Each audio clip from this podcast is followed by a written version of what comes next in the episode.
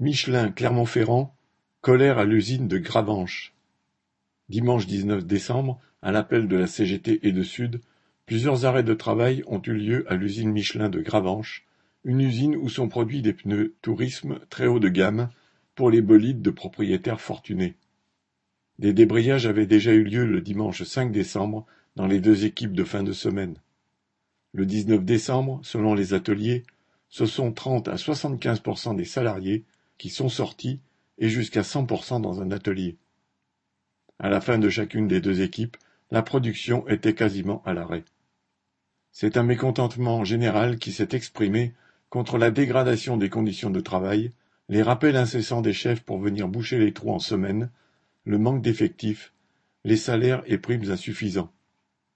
Lundi 20, les travailleurs en équipe 3-8 ont découvert avec satisfaction le succès de la mobilisation de la veille. Certains ont alors pris le relais de leurs camarades des équipes de fin de semaine, car leurs problèmes sont les mêmes, faisant grève ou quittant leur poste en cours d'équipe. Mardi 21 décembre, craignant que la colère ne s'exprime à nouveau, la direction a concédé une prime de 400 euros. Ce n'est évidemment pas suffisant, d'autant qu'elle est soumise à un critère de présentéisme.